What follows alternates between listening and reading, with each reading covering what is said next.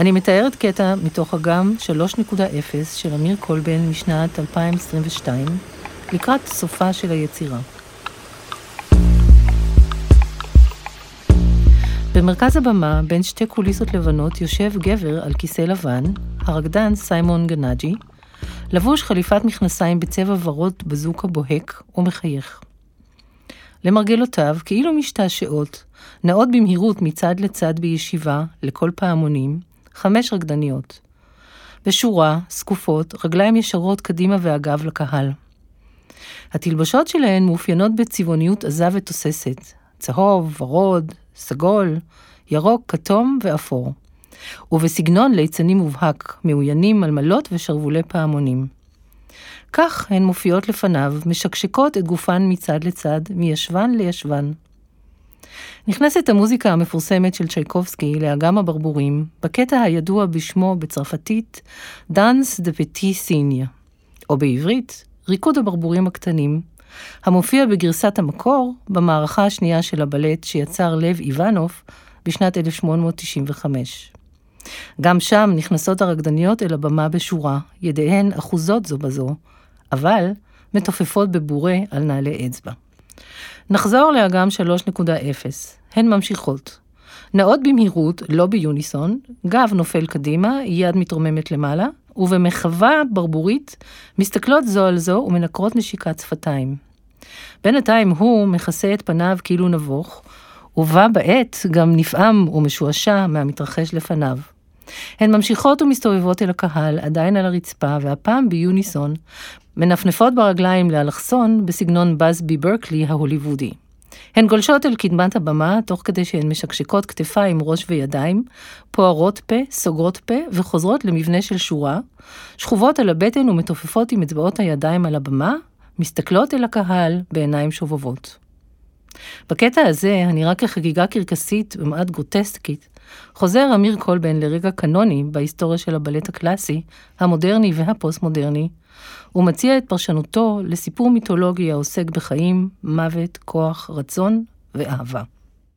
אתם מאזינים לפרק בסדרה הכוריאוגרפים מדברים.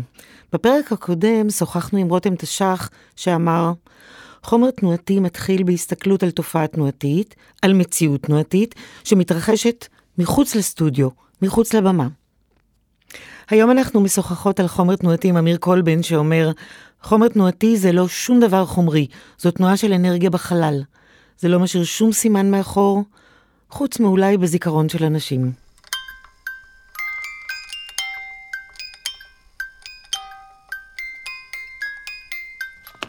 אתם מאזינים לחיות מחול, פודקאסט על המחול העכשווי בישראל.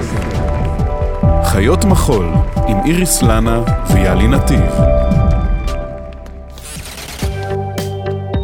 והפעם פרק בסדרת כוריאוגרפים מדברים עם פרופסור אמיר קולבן, מנהל אומנותי וכוריאוגרף להקת קולבן דנס ודיקן של הפקולטה למחול באקדמיה בירושלים עד שנת 2018. על פרק זה תגיב בסיומו דוקטור עינב רוזנבליט, חוקרת ומרצה לתולדות המחול במכללת אורות. עוד משתתפים בסדרה איריס ארז, תמיר גינץ, אורי שפיר, יוסי ברג ועודד גרף, ענת דניאלי, עמנואל גת, נועה ורטהיים ורינה ורטהיים קורן, מאי זרחי, יורם כרמי, רותם תש"ח, נועה דר, ענת שמגר ואוהד נהרין. היי יאלי. היי איריס. בסתיו 2021 יצאנו לפגוש יוצרות ויוצרי מחול, לדבר איתם על פרקטיקות קוריאוגרפיות, על איך עושים מחול. פגשנו אותם בסטודיואים ובבתים שלהם, שאלנו אותם מהו חומר תנועתי עבורם, ואיך הם חושבים על הקשר בין הגוף הרוקד והתנועה. היינו סקרניות להבין את תהליכי העבודה, או במילים אחרות, רצינו להיכנס אל מתחת למכסה המנוע של התהליך היצירתי. להיכנס לראש של היוצרים ולשמוע מהם על אופני הפעולה הייחודיים שלהם ועל מנגנוני היצירה שהם משתמשים בהם. במיוחד עניין אותנו לדבר על מה שכמעט ואינו מדובר, על התחלות של תהליכי יצירה, מה זה חומר תנועתי בעיניהם, ואיך מחשבות ודמיון מתרגמים לגוף, לתנועה ולפרקטיקות עבודה. מסתבר שיש מודלים שונים. כל אחת ואחד מהם מדברים על חומר תנועתי קצת אחרת, ופועלים אחרת. אבל אפשר לומר שהמשותף להם הוא שכולם מדברים על הקשר בין הגוף והתנועה. הגוף הוא המדיום של המחול, והיוצרים מדברים עליו כעל מקור מרכזי וכמשאב של החומר התנועתי, והמפגש עם הגופים של הרקדנים והרקדניות נחשב כמהותי בתהליכי ההפקה של חומר תנועתי. זה משותף לכולם. מכאן עולות שאלות על מקומם של הרקדנים בתהליך הפקת החומר התנועתי. האם הם מבצעים?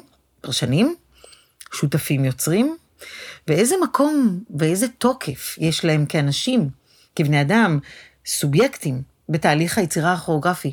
הסוגיות האלה מובילות באופן בלתי נמנע למחשבות נוספות על יחסי הכוח בין היוצרים לרקדנים ועל היררכיות ועל סמכות בתהליכי העבודה.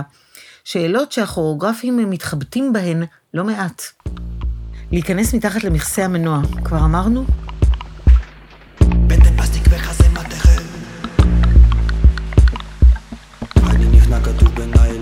ושקיות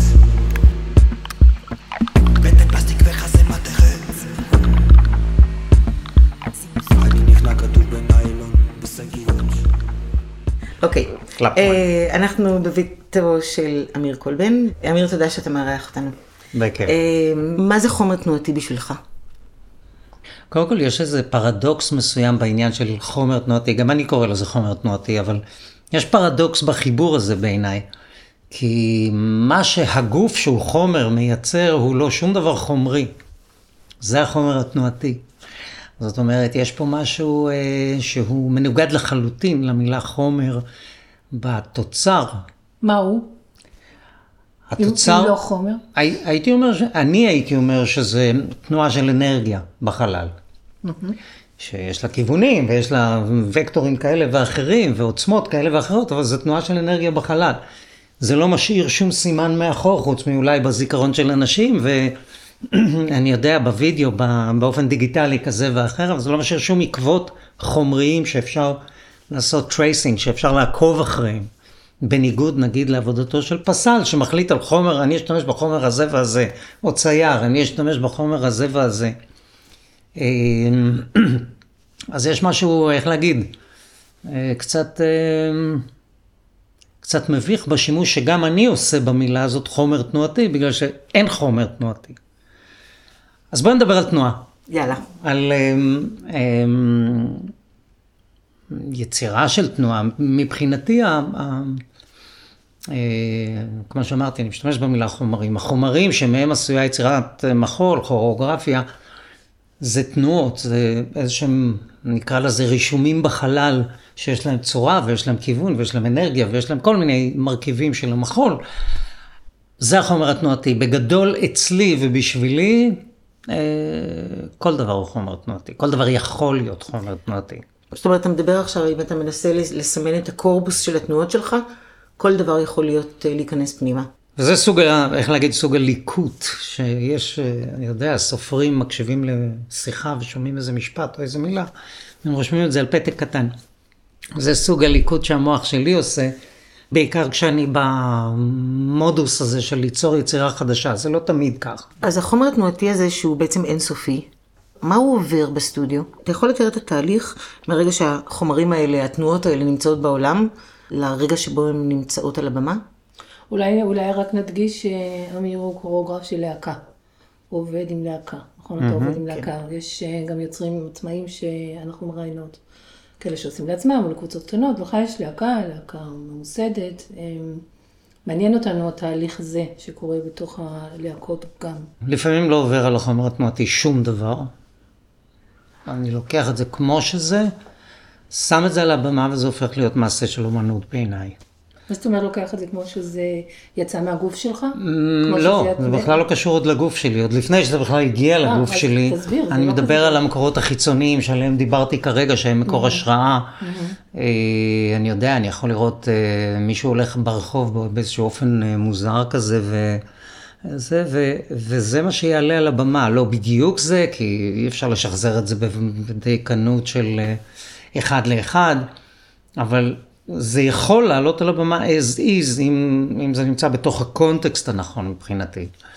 אז זה, זה תהליך שהוא כאילו לא תהליך, אבל הוא מאוד תהליך במובנים מסוימים, הוויתור על לעשות עם זה משהו. וזה די קשה לי דרך אגב. זה בעצם שאתה אומר תהליך לא תהליך, שזה לא תהליך בגוף? זה לא תהליך בגוף, זה לא תהליך שאתה מסגנן משהו, זה לא, אתה לוקח את ה... זה ready made מה שנקרא.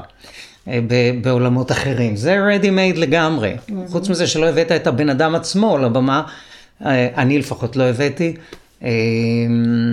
אז כן, אתה מצאת את זה ברחוב, אתה לקחת ושמת את זה ביצירה שלך. לעומת זאת?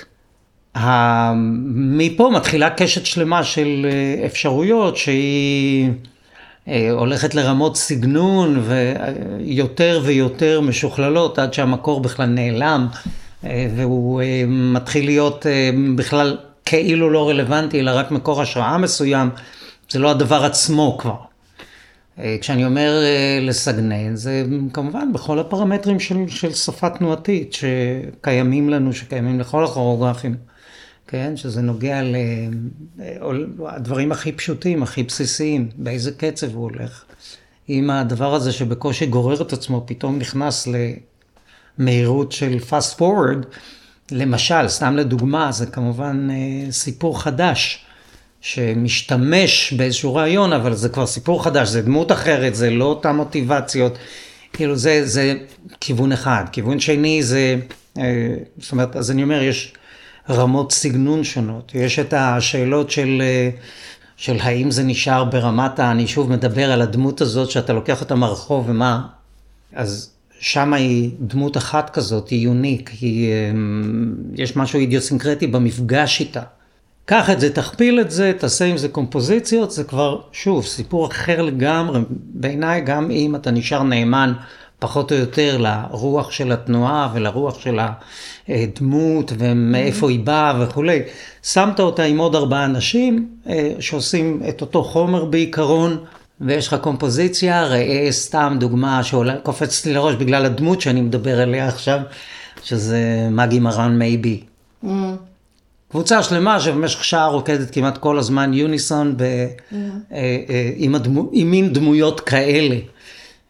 וזה כמובן סיפור אחר לגמרי מאשר דמות פרטית, אם דמות אחת הייתה עושה את הסולו הזה של שעה. ככה דוגמה.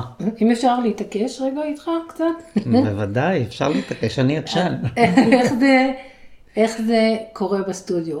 נגיד הדוגמה הזאת של הדמות של האדם הזה. אתה מביא את הדימוי לסטודיו, אתה מראה תנועה בסטודיו, איך הרקדנים יודעים על מה לעבוד, איך, איך, איך החומר עובר? איך החומר עובר? או האי קודם כל החומר לא תמיד עובר, זאת אומרת זה לא שכל החומר, או אפילו הייתי אומר שהיום בעידן, בעידן הנוכחי שלי, פחות ופחות חומר עובר ממני לרקדנים, אני לא אגיד שזה, אני אגיד שזה בערך 50-50 בינינו. חומר תנועתי אתה אומר. כן, אני מדבר על החומר התנועתי. זה בערך חצי חצי, שחצי בא ממני וחצי בא מאיזשהו תהליך שאני מייצר עם הרקדנים, mm-hmm. וזה ככה די אה, נענה לאופן שבו אני אוהב לעבוד, שזה לדעת על מה אני עובד ואחרי זה לא לדעת על מה אני עובד. לנסות להגדיר את המטרה ואחרי זה להתעלם ממנה. Mm-hmm. ואני עובד, ואני עושה את זה לא... לא בשביל להסתיר משהו, אלא בגלל שאני אישית, אה, כשאני לא יודע על מה אני עובד, אני לא יודע איך להתחיל. אבל כשאני יודע על מה אני עובד, זה עושה לי בלוקינג בתהליך התנועתי. כן. כאילו כשזה ממוקד מטרה מדי, אני, זה מאוד מקשה עליי תנועתית, וקשה עליי ל, לתת לגוף לעבוד עם הדברים ועם מה ש... אז אני, אני כל הזמן מתנדנד, עושה זיגזג בין לדעת ללא לדעת, על מנת לאפשר לעצמי את המרחב הזה של מצד אחד להוביל את זה לאנשהו, ומצד שני לא לדעת לאן אתה מוביל את זה בדיוק.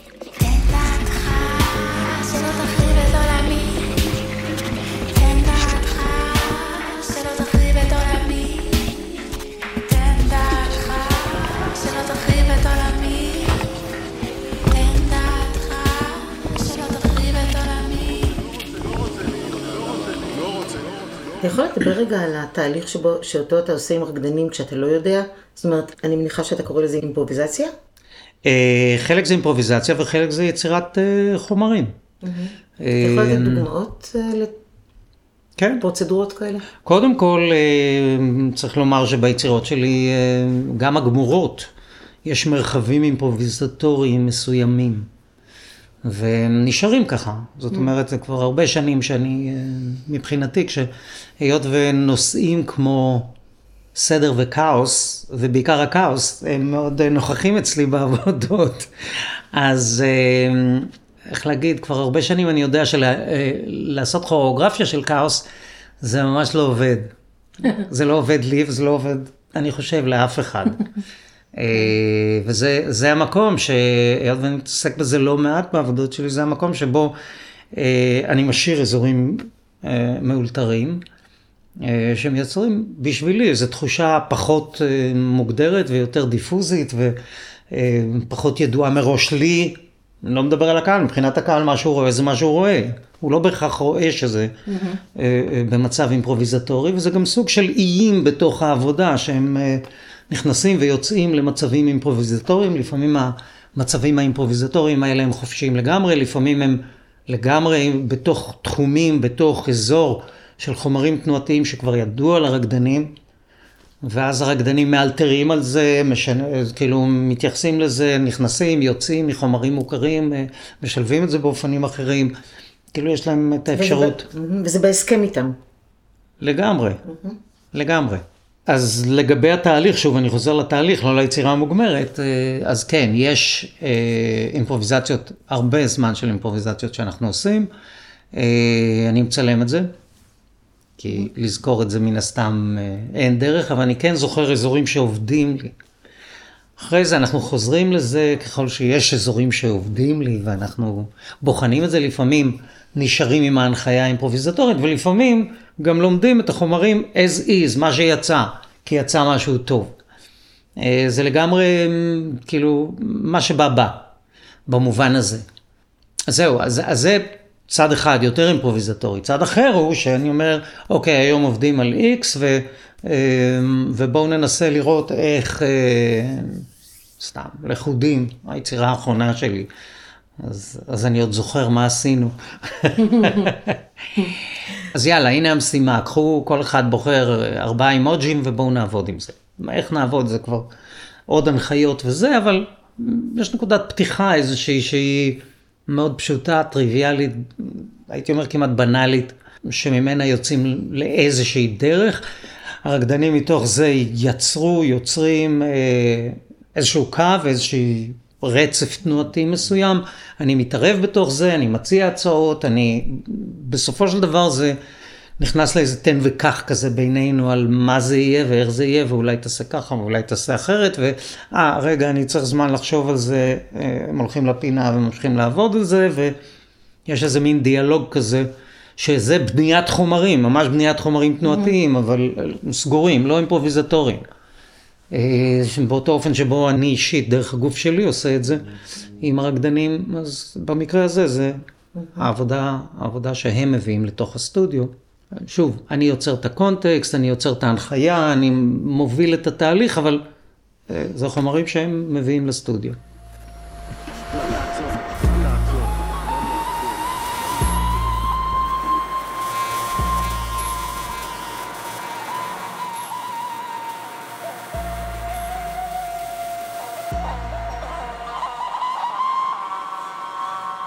קוראים להם רקדנים יוצרים אצלך? כן. אנחנו מבקשות להיכנס אה, קצת לעובי הקורה של היחסים עם הרקדנים. בעניין החומר התנועתי. אישי, וה... אישי. לא, ממש לא אישי. המשגה. כן, אה, אוקיי. ההיררכיה שמובנית בתוך המערך הזה, האופן שבו באופן אה, מקובל רקדנים מניחים את גופם בידיך. מעניין אותי, אני לא רוצה, אני, סליחה, אני מכניסה טרמינולוגיה כבר שלי, ואני דווקא, אני חוזרת בי מהטרמינולוגיה הזאת, ותגדיר את זה כמו שאתה מבין את זה. את המערך הזה, שבסופו יש יצירה על הבמה. תראי, יש לזה שתי רמות. בגלל שיש לי להקה. אני לא פרויקט שבא, פוגש את הרקדנים ובאים נורא ממוקדים לעבודה מסוימת, כוריאוגרפית, בעוד שלושה חודשים, זהו, שלום, ביי. אז יש לזה שני, שתי פנים מבחינתי. הפן האחד של זה, זה שאנחנו נמשיך להיפגש גם אחרי שהעלינו את הבכורה וגם אחרי שאנחנו נלך לבכורה הבאה, בתקווה, כן, ש... שהם לא יעזבו, תמיד יש אה, תנועות, אבל אז יש מערכת יחסים שהיא לא קשורה ישירות לעצם היצירה. ארוכת טווח. כן. הנטייה שלי, בגלל הדבר הראשון שאמרתי, ואולי גם בגלל הרקע שלי, אני מין שמאלן כזה מהקיבוץ. אה, משמר העמק, נכון? הפן, לא, רמת השופט. רמת השופט. שהפן ההומניסטי כאילו של אה, התודעה שלי הוא מאוד חזק. בגלל הסיבות האלה, אה, אני נוטה גם לשים על הרקדנים ציפיות שהם לא יכולים לעמוד בהן. במובן הזה, מה זה לתת להם, במובן האנושי? לא, במובן, את יודעת מה, אולי גם האנושי, במובן של, אבל זה צריך להיות ככה, במובן של איך החזרות צריכות להתנהל. אוקיי. למה אתם לא באים להתחמם לפני השיעור? אוקיי. סתם, לדוגמה. אני תמיד בא להתחמם לפני שיעור. אוקיי. אה, אז למה... ציפיות מקצועיות. כן. זה ציפיות שבחלקן הן מקצועיות ובחלקן הן ברמה אחרת. זאת אומרת, אה, מחויבות? לצורך העניין, זה סוג של מחויבות, יש מחויבות מסוג אחר. שוב, אני בא מהקיבוץ, אני לא מצפה מכולם לבוא עם תודעה של חריצות, קיבוץ. אחריות, כאלה? אה, לא, אני הייתי אומר משהו אחר, הרקדנים שלי בדרך כלל, לא תמיד, אבל בדרך כלל הם, אני, אני אוהב את איך שהם עובדים מבחינה, מבחינה זאת, לא שאין בזבוזי זמן הרבה, אבל, אבל אני אוהב. אני מדבר, אני אתן דוגמה, אנחנו עכשיו, הזכרתי שאנחנו, להקת קולבן דאנס הולכת לפרויקט מאוד גדול בבית שמש, הלהקה הולכת לעבור לשם ליומיים בשבוע, לעשות חזרות, להקים בית ספר, להקים להקת נוער ייצוגית, כל הסיפור, לעשות שם איזו מהפכה מחולית. ומאוד מאוד רציתי שהעמוד שדרה של הבית ספר הזה יהיה מבוסס על אה, רקדנים שמלמדים. וזה לא באמת קרה. זה לא קרה כי כל אחד מהם יש לו את השיקולים שלו ואת ה... מתאים לו, לא מתאים לו, אה, זה הזמן, ה... בכלל ההתמסרות לזה וכולי, רוצה ללמד, לא רוצה ללמד, שיקולים בסדר, זאת אומרת שום דבר לא, לא, לא סביר בעיניי, אבל אני ניגש לזה ממקום שהוא אומר, חבר'ה, רבאק, בית שמש, יש פה, יש פה מישן, יש פה איזו שליחות שהיא מעבר. חברתית. שהיא מעבר לכל בן דאנס, כן רוקדים, לא רוקדים, מעבר ל... אה, זה משהו שהוא אמור לגעת בחיים של אנשים שאף אחד עוד לא נגע בחיים שלהם ככה. נגעו בחיים שלהם בכל מיני דרכים, אין פה איזה, לא רוצה פה שיישמע כאילו יש פה איזה התנשאות, אבל אני חושב שאנחנו יכולים להביא משהו בעל ערך שיש לנו, שאנחנו טובים בו, שאנחנו, אה, איך להגיד, עובדים עליו אה, באופן מקצועי. ולתת אותו לאנשים מתנה. ולא היה, לא הרגשתי את השותפות הזאת ב, בתחושה הזאת. מצד אחד אני רוצה להגיד, חבר'ה, תראו, זה, יש פה משהו נורא נורא נורא חשוב, ואני אומר את זה כמובן, אני לא לא אומר את זה.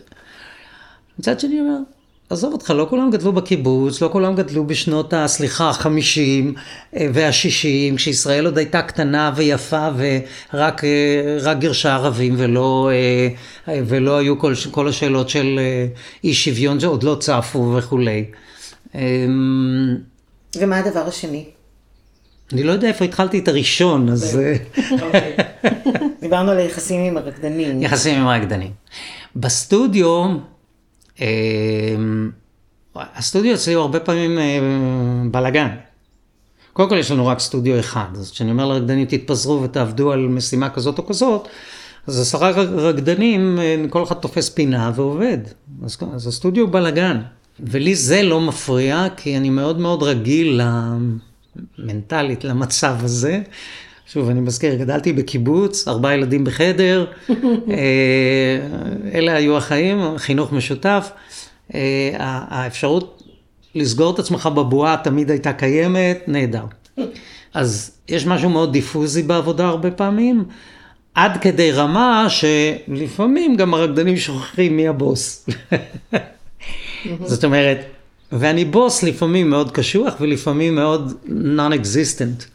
אני באמת אה, נע בתנודות מאוד אה, אה, קיצוניות, זה מבלבל, אני חושב שזה מבלבל, אבל אני מרגיש שבשביל לתת לרקדנים את המרחב הנכון ליצור בלי שאני אשב להם על הראש ועל הגב ועל ה... עם הציפיות שלי, מה שבעיניי יכול להביא וקורה גם הרבה פעמים, לא רק בעיניי, אלא קורה הרבה פעמים, שמאפשר אה, פתיחות של דברים שאני בחיים לא הייתי חושב עליהם.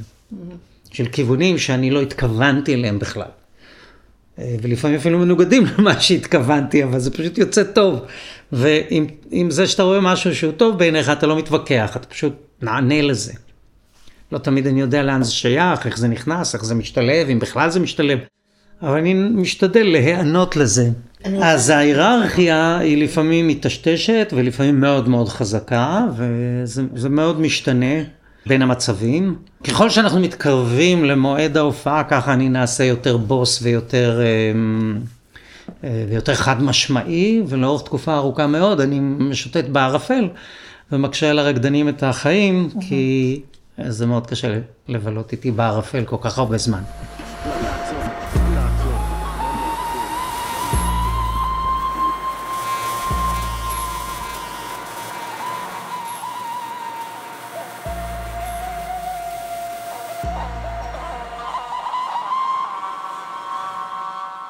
מה זה רקדן טוב בעיניך? איזה ארגז כלים הוא צריך? איזה ידע הוא צריך להביא? רקדן טוב זה רקדן שמסוגל לעשות הכל. בשבילי, בעיניי. מה זה הכל? כל מה שאתה יכול לחשוב עליו כתנועה, כתזוזה בחלל, כל סגנון, זה רקדן נפלא. אף אחד הוא לא כזה, אוקיי? אבל אם תשאלי אותי על ה... איך להגיד, על האבטר של, אה, של הדמות הזאת, אז הייתי אומר שתגיד לו ריקוד הודי, הוא מסוגל אה, לקחת אלמנטים מריקוד הודי ולהכניס את זה לתוך חיבור עם תנועה של מרתה גרם ו- ו- ולסיים בקטע היפ-הופ סוער. תן לי דוגמה לאחד כזה. אני לא מכיר אף אחד כזה, אני אומר ש... זה איזשהו אבטר, זה איזה דמות כאילו אופטימלית. אני ממש לא, אה, לא בעניין של סגנון מסוים שהוא הרקדן היותר טוב או הפחות טוב, אה, אה, אבל בגלל שאני חושב שאני מכניס לעבודות שלי כל מיני השפעות מכל מיני דברים שזזים סביבי, אז אני הייתי רוצה, הייתי מצפה לקבל את זה מהרקדנים שלי, אני מקבל את זה ברמות כאלה ואחרות, כמובן אף פעם לא בדיוק את הדבר הזה, אבל צריך לומר שהם מביאים את ההשפעות שהם מקבלים לתוך הדברים, ובעצם במובן הזה יוצרים איזה רובד נוסף, שהוא לא הפנטזיה שלי, אבל הוא כן אה, עובד לי. אז אה, רקדן טוב זה רקדן מאוד מאוד ורסטילי. אבל כשאתה בוחר רקדנים, אתה עושה אודישן? כן. ואז מה אתה מחפש? אתה, איזה סוג של ניסיון אתה רוצה שיהיה להם? איזה סוג של ידע גופני, תנועתי, טכני אפילו נקרא לזה? זאת אומרת, מה, מה אתה מחפש ברקדנים אמ, שאתה מסתכל עליהם באודישן? תראי, אני חושב שהאודישן שאנחנו עושים משקף את מה שאני מחפש. Mm-hmm. והוא די טריוויאלי. האודישן הזה הוא כבר, אני עושה אותו, לא יודע, עשרות שנים. Mm-hmm. אנחנו מתחילים עם בלט קלאסי, אנחנו עוברים לרפרטואר של הלהקה, כל מיני קטעים, ומסיימים באימפרוביזציה. לא כולם מגיעים לכל פרק, אבל אה, אה, הם צריכים לעבור את השלב של הבלט הקלאסי, שזה, פעם אמר לי אה, סופר ומשורר אחד, הוא אמר לי, למה אנשים כותבים בכלל על זה שהרקדנים יודעים לרקוד? מה, סופר, מישהו כותב על זה שהוא יודע לכתוב? הוא יודע לכתוב, כי זה הכלי שלו, אז הוא כותב. עכשיו בואו נדבר על מה הוא כותב. אז אני אומר, קודם כל זה, אנחנו מתחילים עם בלט קלאסי, כן, אני רוצה לראות טכניקה חזקה למדי, אני רוצה לראות אה, אה, יכולות, אני רוצה לראות איך הגוף מתנהל בדבר ה... איך להגיד, הכי בסיסי הזה בעיניי, הוא לא בסיסי בכלל, אבל הכי בסיסי בעיניי במובן של טכניקה מחולית. Mm-hmm. אחרי זה אנחנו עוברים לרפרטואר, שהוא בדרך כלל אני עושה בחירות של דברים שייתנו צבעים שונים. משהו יותר אנרגטי, משהו יותר אה, עם גרובי, משהו יותר זה, כאילו לראות צבעים שונים של הרקדנים, ושם אני כמובן רוצה לראות גם את האופן שמבצעים, גם את האופן שבו הם מתמודדים עם סיטואציית הלחץ הזאת, אני מנסה לעשות את זה נוח וקל לרקדנים.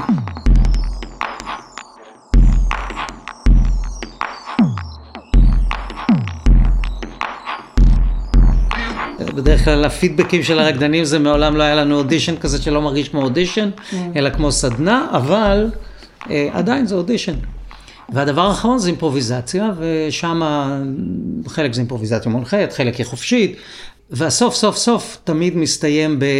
אם אתם מרגישים שיש משהו שלא הבאתם הנה והייתם רוצים שאני אראה ונראה לכם חשוב שאני אראה כדי להכיר אתכם, תביאו אותו עכשיו. אז יש פה איזה מין קשת אה, די רחבה של, אה, אה, של דברים, שבמהלכם אני בוחן טכניקה, יכולות ביצוע, אינטרפרטציה, יצירתיות, תעוזה, תיאטרליות, הרבה מהמשימות של האימפרוביזציה יש בהם פן תיאטרלי מאוד, כל האלמנטים האלה. אמרתי כבר שאני אוהב רקדן אקלקטי? רקדנים באים עם השכלה גופנית מסוימת. האם אתה רואה את המהלך שבו הם עושים בתוך הגופים הלימודים האלה, שאתה בוחר אותם בקפידה, איזה סוג של סיגנליזציה שמייצרת אחר כך גם שפה תנועתית שנקראת אמיר קולבן? התשובה היא כן, אני חושב שכן. אני חושב שלמרות שאני אומר, אני מקבל השפעות מכל מיני מקומות, ואני uh, מנסה להשאיר את עצמי פתוח להשפעות מכל מיני סוגים, וכל הסיפור הזה, בסוף אני, כן, אני ממקד את זה לאזור שהוא האסתטיקה שאני מרגיש איתה טוב, שהוא עולם אסתטי מסוג מסוים שהוא הרבה פעמים מאוד לא אסתטי, אבל זאת האסתטיקה אה, שאני עובד איתה. יש לזה מחירים, אבל, אה, אבל זה, זה בהחלט חלק ממה שיש לי להגיד בעולם הזה. כן, התשובה היא כן, וזה לא קל. כי החומרים שלי הם באמת הרבה פעמים, הם גם תובעניים טכנית, אבל הם גם מוזרים לגוף של הרקדנים שמגיעים אליי בדרך כלל. עכשיו, לא בגלל שהם דפוקים, אלא בגלל שהם שונים במובנים כאלה ואחרים, של קואורדינציות כאלה ואחרות, ודברים מהסוג הזה, שהם מה שנקרא לא הגיוניים לגוף. הרבה פעמים הרקדנים אומרים לי, אבל זה לא הגיוני, זה צריך להיות ככה. בדיוק, זה העניין, שזה לא הגיוני, לכן אני, זה מוצא חן בעיניי. הם נשארים איתך הרבה שנים? תלוי. כמה רקדנים יש? זה לא תלוי בי. אוקיי, אבל תן לנו איזה, דבר אלינו במספרים. אה, כמה רקדנים יש? מה, מה משך הזמן שרקדן נשאר איתך בממוצע? זה, אני אומר שזה תלוי וזה לא תלוי רק בי. יש דינמיקות שמתפתחות בכל הרכב, כמו בכל קבוצה יש דינמיקה קבוצתית והיא אה, או מובילה אותם החוצה או מובילה אותם להישאר והיא לא תלויה רק בי. את זה אני צריך להזכיר לעצמי לפעמים, אז אני אומר את זה for the record, mm-hmm. אה, כי אני לא תמיד זוכר את זה, אני בדרך כלל לוקח את זה על עצמי. אה, אבל כן, ברור שיש לי אחריות גדולה על מה שמתרחש בדינמיקה הקבוצתית הזאת. אה, נשארים, יש להקות שנשארות פתאום, שלושת רבעי להקה עוזבת אחרי שנה אחת. זה קרה פעמיים במהלך 25 שנה האלה, אבל זה קרה. ולעומת זאת יש להקות שנשארות שלוש-ארבע שנים כהרכב מגובש, שבשבילי זה a dream come true. אה, כי יש משהו בהמשכיות, בהיכרות, בזה שכולם כבר יודעים למה, למה אפשר לצפות אחד מהשני, ועכשיו בואו נפתיע אחד את השני. וגם מכירים את הפרוצדורות עבודה שלך כבר. כן, כן, יש בזה יתרון גדול, וכרגע יש לי להקה שכן הולכת אה, תקופה ביחד.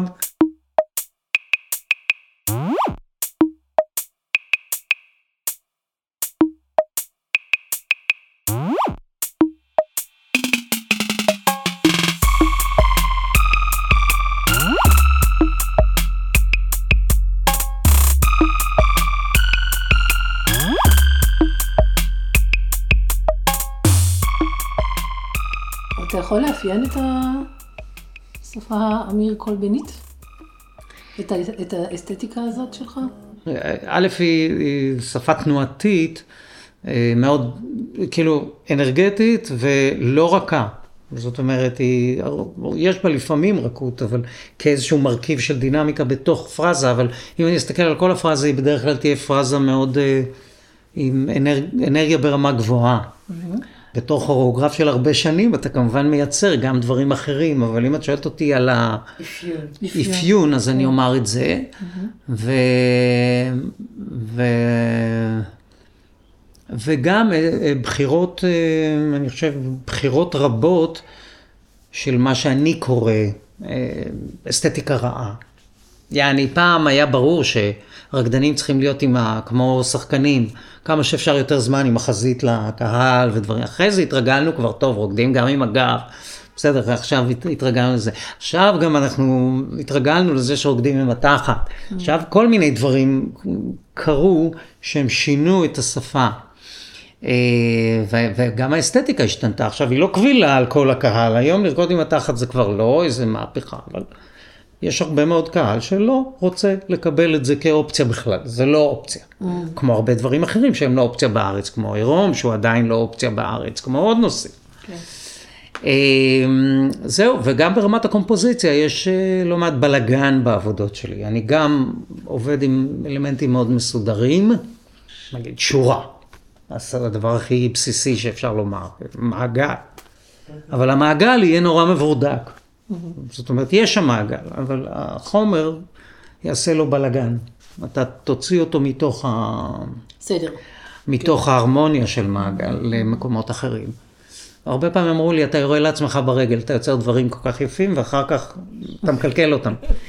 אני מסכים, אני מסכים לאמירה הזאת.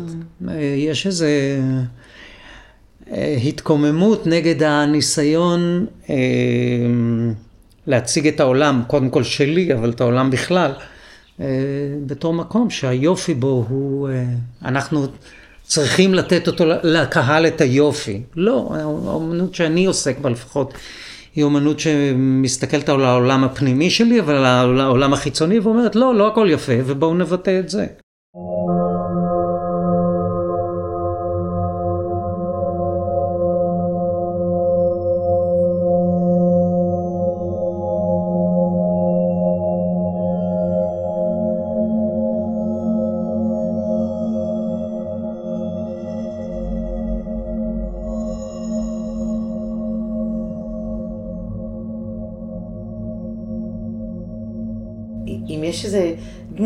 רקדן שאתה יכול להצביע עליו. ספציפי. בארץ או בעולם, שהרקדנות שלו היא... כן, זה תמצית של הרקדנות. זה בעיה, זה בעיה. אני, אני הפסקתי, לא נעים להגיד את זה, אבל הפסקתי אה, לחפש את השמות האלה שאתה עוקב אחריהם של רקדנים, כי זה עולם של כוריאוגרפים. אמ, ולא עולם של רקדנים, חוץ מאשר באמת באזורים מאוד מסוימים, כמו בלט קלאסי וכדומה, שעדיין הכוכבות היא שם, כי היצירות הן אותן יצירות, לא מדבר על כל העולם הקלאסי. דווקא אנחנו מדברות פה על ביצוע. כן, אני הבנתי. תודה. אני הבנתי. אמ, אני יכול להגיד כן, שלפני הרבה מאוד שנים הייתי כאילו נפעם מרקדן שאחר כך הפך לכוריאוגרף, כריסטופר ברוס. אבל לאחרונה העברתי קצת כמה הרצאות ברשת על אה, דברים שונים שקשורים למחול, ובין היתר הראיתי שם גם עבודה של גלן טטלי, mm-hmm. שהוא מבצע, ואמרתי לעצמי, ניסיתי להבין מה היה סוד ההתפעמות של אותה תקופה, אני יודע מה היה סוד ההתפעמות. Okay. אוקיי. אני לא לא יודע, אבל היום שואלת אותי אם זה הרקדן שזה, אז התשובה היא לא. אמ, זה משתנה, אתה משתנה, הטעם שלך משתנה, זה, הגישה שלך למה מה עושה לך את זה. אני היום אוהב רקדנים שעושים לי את זה, וזה לא תמיד עניין פיזי. מה? אני עוסק במחול משהו כמו 45 שנה בערך, משהו כזה, שזה יותר מאשר רוב האנשים החיים יכולים לומר. כן. זה מצחיק אותי, כאילו זה פתאום הופך אותי לאיזה דינוזאור כזה, כמו, כמו הדינוזאור שראיתי בפארק במודיעין, והנכד שלי שאל אותי אם זה אמיתי. אני אמיתי. איפה היינו? מה עושה לך את זה? מה עושה לך? מה עושה לי את זה? כי זה לא פיזי, אמרת. אני חושב שמה שעושה לי את זה, זה התחושה של אה, נוכחות מאוד אותנטית, זאת אומרת מלאה.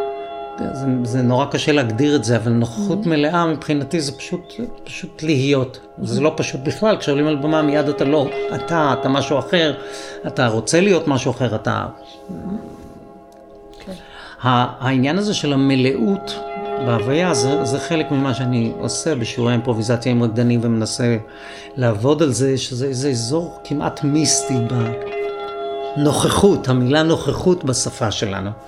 אה, אז, אז רקדנים שמסוגלים להביא את ה... להיות ברגע באופן מאוד מלא ופיזי מאוד, ועם זאת לא, אה, לא מתאמץ להרשים אותי, שזה אחד הדברים שאני אומר לרקדנים באודישן, אל תנסו להרשים אותי כי אני לא אוהב את זה. את זה אל תעשו, תנסו משהו אחר. זה, וכשזה קורה, וזה לא קורה המון, אבל כשזה קורה, זה מרגש אותי. ואני שמח שלפעמים זה עוד קורה, אחרי כל השנים שאתה רואה מחול, כן. לפעמים זה עוד קורה, שכן, שאתה רואה מישהו ואתה אומר, וואו, נגע לליבי. כן. לא בגלל שהוא חווה איזה טרגדיה נוראית, אלא הוא פשוט היה, היה. שם, מה שהוא היה בצורה כל כך מלאה, שזה עושה לי את זה. ניסיתי לחשוב איפה הייתה הפעם האחרונה. אני חושב שניב ואורן. כי הם, הם חיו שם את החיים שלהם, הפרטיים. נכון. הם כאילו הביאו את החיים הפרטיים שלהם באופן מאוד אה, נוגע ללב, למשל.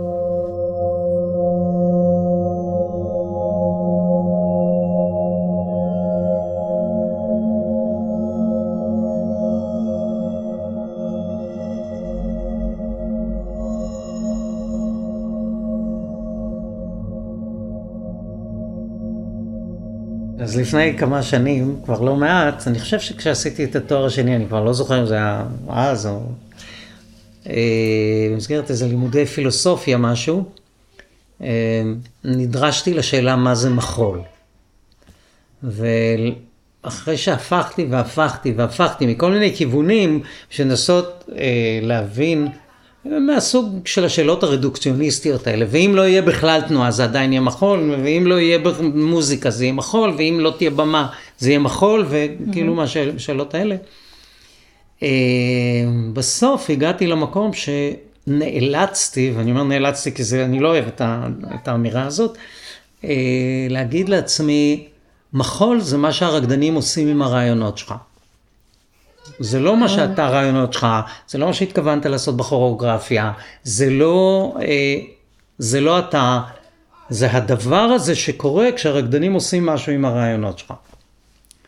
זה, ה, זה, ה, זה בעצם מעביר כמעט את כל כובד המשקל של מה זה מחול מהכוריאוגרף, שכמו הזכרתי כבר קודם, התקופה הזאת היא תקופה של כוריאוגרפים, לא של רקדנים כוכבים, אה, מהכוריאוגרף אל הרקדן.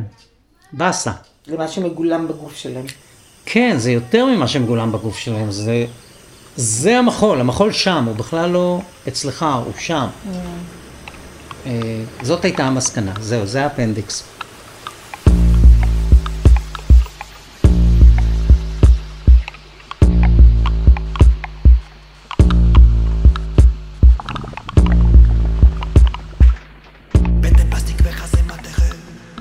נמצאת איתנו דוקטור עינב רוזנבליט, חוקרת ומרצה לתולדות המחול ולמחקר מחול במכללת אורות. ספרי הגוף אנושי מדי מ-2014 ורוח רעבה מ-2018 יצאו לאור בהוצאת רסלינג. ביקשנו ממנה לנסח עמדה אישית כלפי נושאים שעלו בריאיון, ולהצביע על סוגיות מחול ייחודיות שעולות בדברי אמיר קולבן. היי עינב. היי איריס. איך אמיר אוסף את החומר התנועתי? אמיר אה, אומר שאת החומר התנועתי שלו הוא מלקט מכל כיוון. Mm. התודעה שלו מלקטת מילים, רעיונות, אנרגיה ותנועות, ככה שכל הגירויים סביבו נחווים ברמת הקשבה אחרת. ואיך רעיון הליקוט אה, הופך לפרקטיקה של יצירה?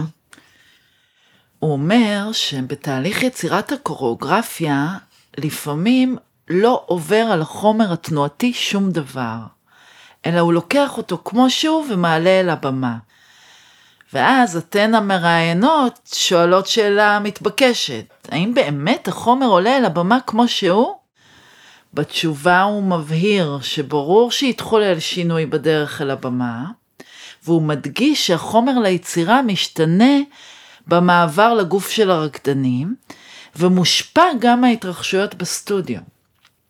כלומר, החומר התנועתי לא נשאר כפי שהיה, ופיסות השראה שהוא מלקט מהמציאות עוברות תהליך וסגנון וחדלות ככה מלהיות מה שהם היו בהתחלה. Mm. אה, את יכולה להרחיב על אה, מחשבת המחול שלו? אולי אני אתחיל מההגדרה שלו לחומר תנועתי. הוא אומר שחומר זה תנועה של אנרגיה בחלל שבפועל לא משאירה עקבות. בעיניי הוא חושף ככה את הזיקה שבין החומר לצורה, שמוגדרים שניהם באנרגיה, והאנרגיה הזאת מתפוגגת תוך כדי היותה. בתחילת הראיון הוא אומר על התנועות שהן לא משאירות שום סימן אחרי שהן הסתיימו, אולי רק בזיכרון. באופן כזה אמיר מתייחס למה שאכן מייחד את אומנות המחול. הוא מדבר על זה הרבה וזה נראה שזה באמת מעסיק אותו. התנועה הרי מתפוגגת תוך כדי שהיא מבוצעת, והריקוד קיים רק לזמן המופע ונעלם מיד, בין חלוף, כמו הגוף. ייחודה של אומנות המחול, אנחנו יודעות, הוא בכך שהעבר והעתיד מתכנסים אל עכשיו של הגוף ההווה. ובמובן הזה נופלת האומנות הזאת מחוץ לזמן, לרגעים כאילו מביסה אותו. ומחשבת המחול שתיארת, איך היא משפיעה על תהליך היצירה שלו? אז כמו שאמרתי, אמיר מדבר על אנרגיית תנועה שנעלמת והופכת להיות משהו אחר. בתהליך העבודה על היצירה מתרחש תהליך דומה. השראות שהוא מלקט מגופו, מגופם של הרקדנים ומהחלל האנושי או הטבעי שמסביבו, משנות צורה או מתפוגגות, וחלק מהן נותרות רק כזיכרון. בתהליך עבודה כזה יש התמסרות למה שהיצירה מחוללת בו כיוצר, וויתור על רעיונות שהיו בהתחלה ואולי הפכו להיות לא רלוונטיים. הרי גם מחברי רומנים מתארים שבתחילה הם יוצרים דמויות, אבל הדמויות עוברות תמורות וכאילו יוצאות משליטתם. כך שעם הזמן היצירה יוצרת את עצמה לפי חוקיות שהיא עצמה מנהלת, עד שהיוצר כבר מנוהל באמצעותה. ובמחול? במחול זה מעניין עוד יותר, כי החיפוש הוא אחרי חוקיות ולכידות שמתהוות בגוף מעצמו. הגוף הזה סופג השראות, אבל כשהוא מתחיל לרקוד הוא רוקד הווה, שההשראה המקורית נותרת בו כזיכרון, כשארית, כרשימו בשפה של ורטיגו. זה נשמע שהוא יוצר חיבור בין הפרקטיקות שמשמשות אותו בסטודיו לבין תפיסת העולם שלו. על השימוש באימפרוביזציה הוא אומר, גם ביצירות הגמורות שלי יש מרחבים אימפרוביזטוריים, וזאת היות שנושאים כמו סדר וכאוס נוכחים אצלי בעבודות. Mm. כלומר, האימפרוביזציה אצל אמיר לא נועדה רק לשם איתור סודות תנועה שהיו כמוסים בגופם של רקדנים, אלא היא גם חלק מהתוכן של היצירות, שברובן יש ביטוי למציאות של אי סדר ואקלקטיות. קולבין מודע לזה שגם המציאות היא כאוטית ומסודרת לסירוגין, וכשהוא מבקש מהרקדנים לאלתר, הוא נענה לאקראיות שבמציאות. ככה הוא מתכתב עם תפיסות שהביאו ג'ון קייג' ומרס קנינגהם לאומנות, תפיסות שהניחו לניסיון האינסופי של אומנות הבמה לארגן הרמוניה וסדר במציאות בלתי מסודרת.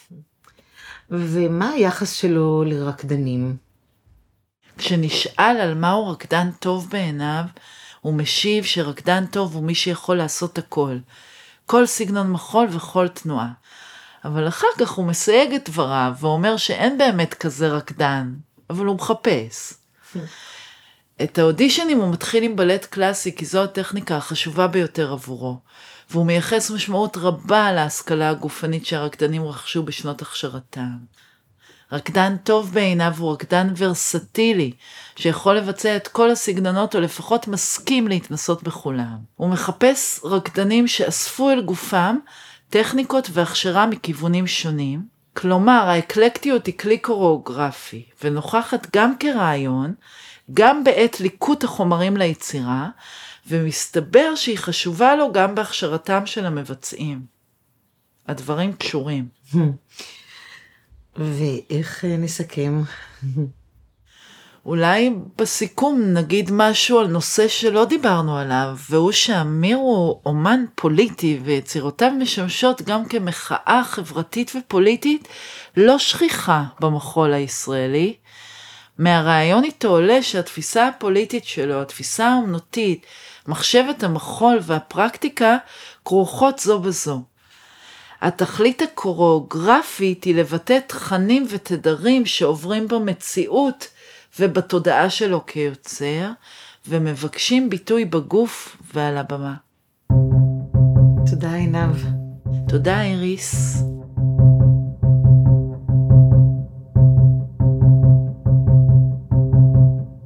תודות לאמיר קולבן ולדוקטור עינב רוזנבליט.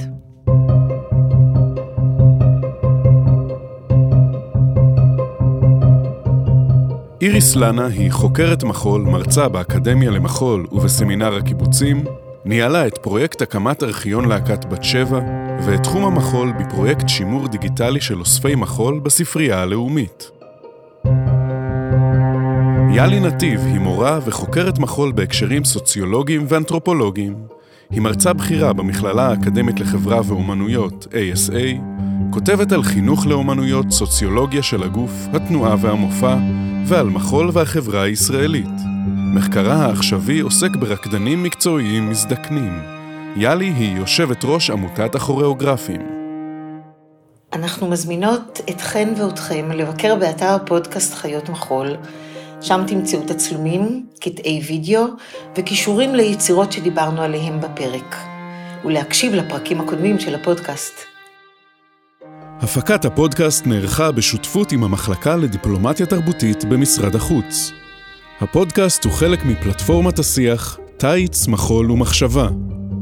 תודות לעידו פדר, לעמותת הכוריאוגרפים ולמשרד התרבות והספורט.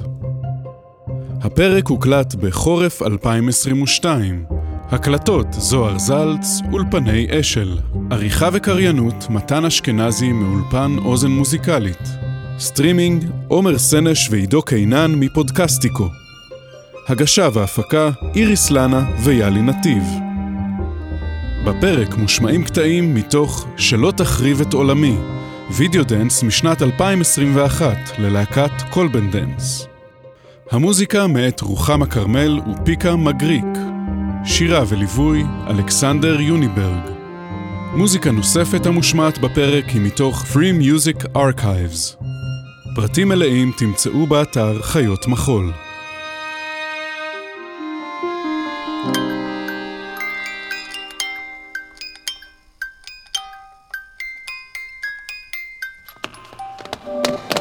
האזנתם לחיות מחול עם איריס לנה ויאלי נתיב.